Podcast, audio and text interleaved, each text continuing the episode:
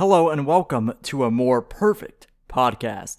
Today is the two year anniversary of a more perfect podcast. Thank you so much for listening to this podcast. I am truly grateful for all of your support. Technically, the two year anniversary was two days ago, I gotta be honest, but I just started a new job and I've been working so hard on it that I just, it totally slipped my mind. So I'm doing the two year anniversary episode today because you guys deserve a huge thank you and just just kind of a review of the progress that this podcast has made since you know one year ago it's it's truly incredible i mean I started this in my bedroom. Heck, I'm still doing it from my bedroom. I've got a microphone attached to my desk, and it's just incredible to me that people would actually listen to what I have to say. I still, I can't believe it. The podcast has made top 100 in the United States, not just once, but three different times over the course of its lifespan.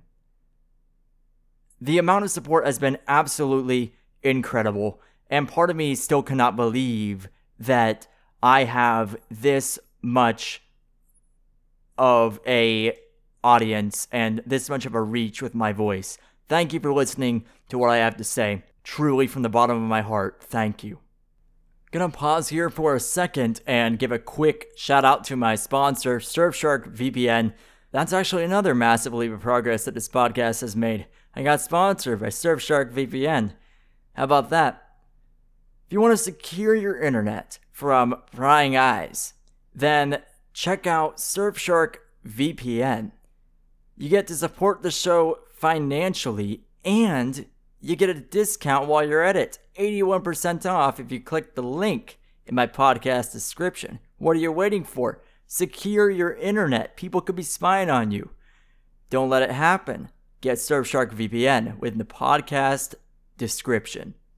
The podcast has made a lot of advancement in this past year. I mean, seriously, like episode 26, that was my very first call in episode. Technically, technically, the one where I interviewed Dr. Hash was a over the phone episode as well. And also, well, I mean, it wasn't a phone call, it was voice messages on WhatsApp, but the Venezuela episode was also totally remote as well. But the special thing about episode 26 was that people, I was talking on the phone live with people and recording it at the same time, C- kind of like a kind of like people call into a radio show. Actually, that's exactly what they do.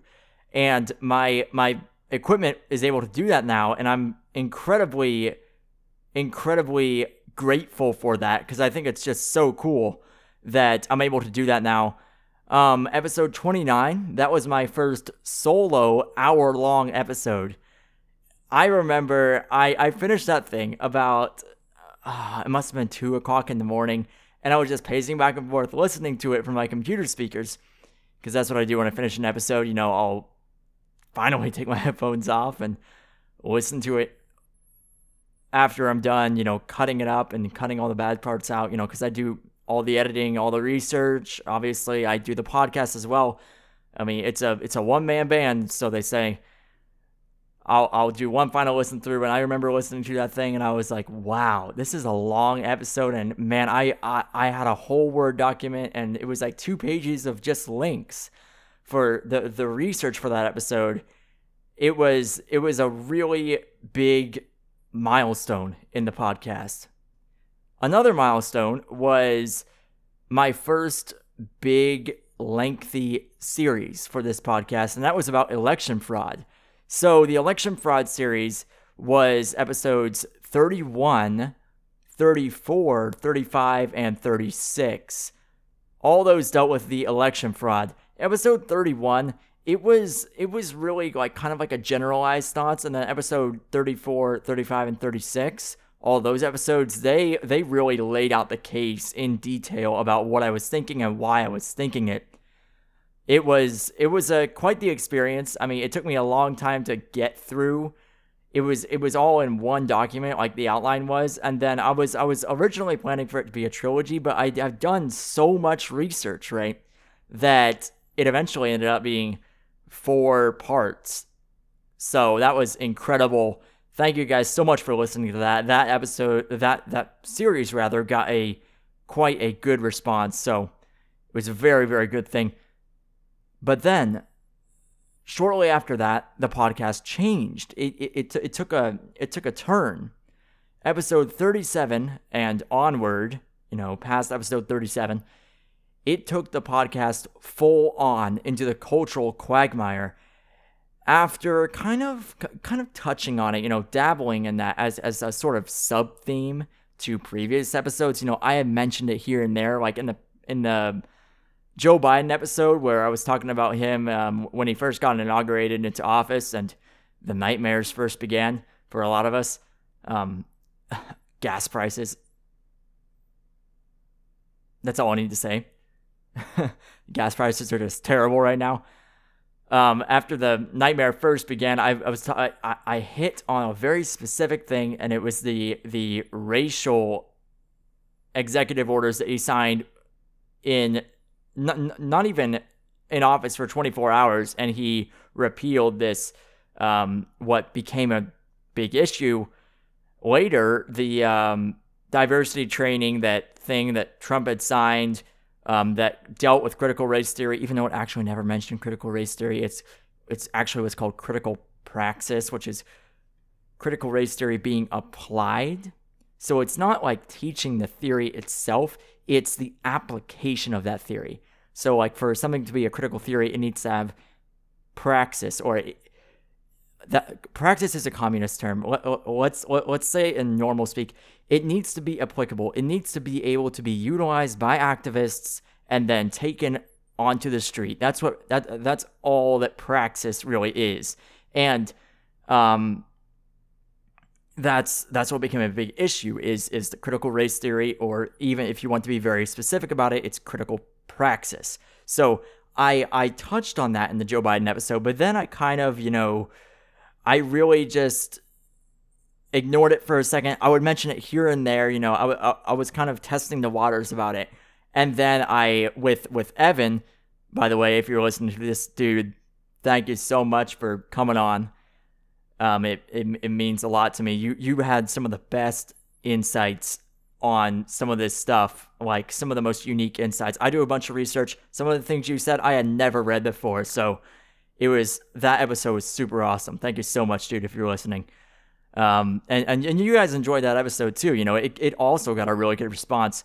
But that episode, episode 37, that took us full on into that. And that's where the podcast is going from here on out, you know, the the cultural just firestorm that we find ourselves in. However, it's not going to be totally ignoring the um, the tried and true politics, or should I say, tried and false politics that I was um, I was going for in the, in the first year for the most part. You know, just keeping up with with the Hill and what was going on with Donald Trump, and you know all, all those normal political things.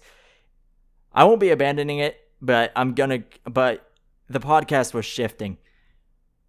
So that's that, that's pretty much what happened with the podcast and you know technological advancement and everything like that. Um, but the research on on on my end, the, the the stuff that you guys don't see, um, but you can find in in the source lists. I I, I say this every episode. All of the episodes, um, except for like the earlier ones, have a link in the podcast description and you can read every single thing that I read to make the episode. Every single thing that I read, e- even if it's partial, I save it. I save everything. You can go to the document, look it all up.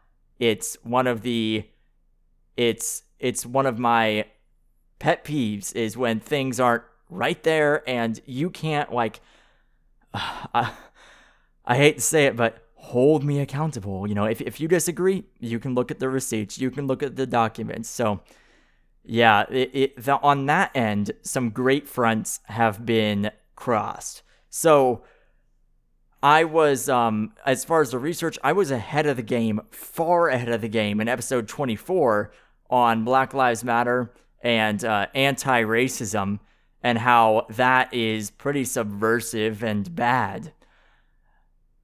I was ahead of the game also on episode 22. Um, and the Chauvin trial, I, I really broke down on, you know, what they were going to say. The result did turn out differently than what I thought it would be. Um, I honestly was expecting, knowing the case, knowing the evidence, knowing the situation as well as I did, I expected him to be acquitted, um, personally, but it turned out differently, and he just got sentenced to 22 and a half years. I was also ahead of the game, or, or at least I think I'm ahead of the game. I have a feeling I am. I am ahead of the curve, ahead of the mainstream media on episode 39 as well. We'll have to see. We'll have to see. But episode 39 was about the language changing. I have a feeling about that one, that that's going to become an issue. So all this stuff, all this stuff has been complemented over time by my greatest innovation as far as research goes yet reading books. You see, for, for most of the first year, most of it, not all of it, I had started this one book at the tail end of the first year, so I'm just to chalk all this up to, you know, second year achievements. I started reading books, and I have read a lot of books in the time that I finished um, the first one to now. So let me just list off all the books that I've read so you guys can check them out if you are interested in this stuff like I am. So, the first book I ever read was actually for the Venezuela episode, so I guess it's in the first year, but it was called Crude Nation How Oil Riches Ruined Venezuela, and that was by Raul Gallegos. I hope I'm pronouncing that right. Most likely, I'm butchering his name. The second book that I read when I when I really started seriously reading was Suicide of the West by Jonah Goldberg, Coddling of the American Mind by Greg Lukianoff and Jonathan Haidt. That was a really good one. I actually listened to that one um, through Audible, so it was a really good book. If, if you haven't read it, I'm serious. You have to. It is one of the most brilliant books I've ever read. So is Suicide of the West. It's it's pretty good as well. Really heavy, um, as far as you know, my first American politics book, Suicide of the West, was like trial by fire. I mean, that thing is packed with some serious information, and I'm serious. Like Jonah Goldberg is an intellectual bulwark. Like, check it out. I mean, that was the very first book I read. Then I also read Democracy in America by Alexis de Tocqueville. Um, I, I didn't actually finish that I, I only got like a third of the way through. I'm going to finish it one day, but it was it was so hard for me to read it. I mean, I, I got through it. I loved it. It's a classic. It's one of the most it's one of the foundational American books, you could say, that we hold here in this nation. I mean, Tocqueville is foundational. Uh, I also read How to Destroy America in Three Easy Steps by Ben Shapiro. Got that one for Christmas. Shout out to my mom. Um, I also read The Diversity Delusion by Heather Mac Donald. I actually read that recently, didn't get through it. I wasn't really gleaning anything from it, but um, it, it was still a pretty good book. I mean, I learned a lot about implicit bias from that book. So, those are all the books that I have read to date that I can remember. I'm probably missing a few here and there, but currently I am reading Cynical Theories how Activist Scholarship Made Everything About Race, Gender, and Identity and Why This Harms Everybody by Helen Pluckrose and James Lindsay. And I'm also going to be reading the Federalist Papers, all of them, not just the ones we were taught about in school, but all of them. And certainly there's a lot of insights to be gleaned from there. Um, and Cato's Letters is also on my list. If you know what that is, you're, you're a real one. Cato's letters is basically where we got the idea for the First Amendment for freedom of speech. It's foundational to the founders and their thought process as far as creating that First Amendment. So that's that's what's on my reading list, you could say. books are an incredible resource to learn about anything. I mean, it's basically like reading a hundred articles in one go, right? Books are an incredible research tool, and uh, I mean, it's obvious, right? It's it's obvious to anyone who you know thinks about it. Oh, duh, you know, books would be a good resource. But like, if you really like, you have to experience it to actually appreciate how much books can give you. So read books.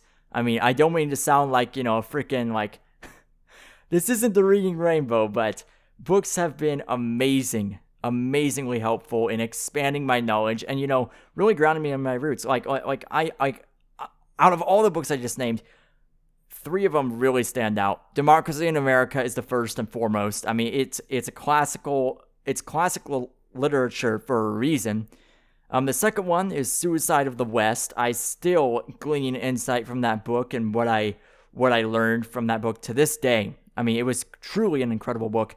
And the third book, Coddling of the American Mind. You hear people talking about it all the time for a reason. It was a great experience and expanded my understanding of so much in politics and so much in society itself. So, reading is amazing. And that is the greatest innovation that I've had this year in research. Okay, okay, okay. I know I've been talking a bunch about reading. For the future of this podcast, I am excited to announce that I've started a YouTube channel, and you'll be able to find this podcast on YouTube with a video addition to this podcast.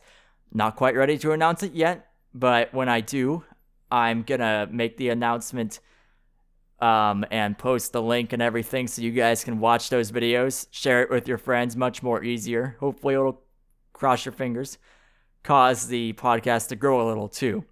But that's that's my big, you know, looking into the future for this podcast. Obviously, we're going to be focusing more on current events, current issues, and um, but in you know my own way, like I I tend to pick out like the larger themes, the the deeper thought to this um, to all this stuff instead of just saying, oh, well, the liberals, man, they were like hypocritical here. No, that's, you know, if you've been listening to this podcast for a while, you know that I like to go a little bit deeper, um, get under the surface with these issues. So that's where the podcast is going. Again, thank you guys so much for your support. It's so humbling to me that my voice is being heard all around the world. I truly cannot thank you guys enough. With all that being said, please share the podcast with your friends. I am truly excited for what's in store. I have some great things planned. And as always, have a more perfect day.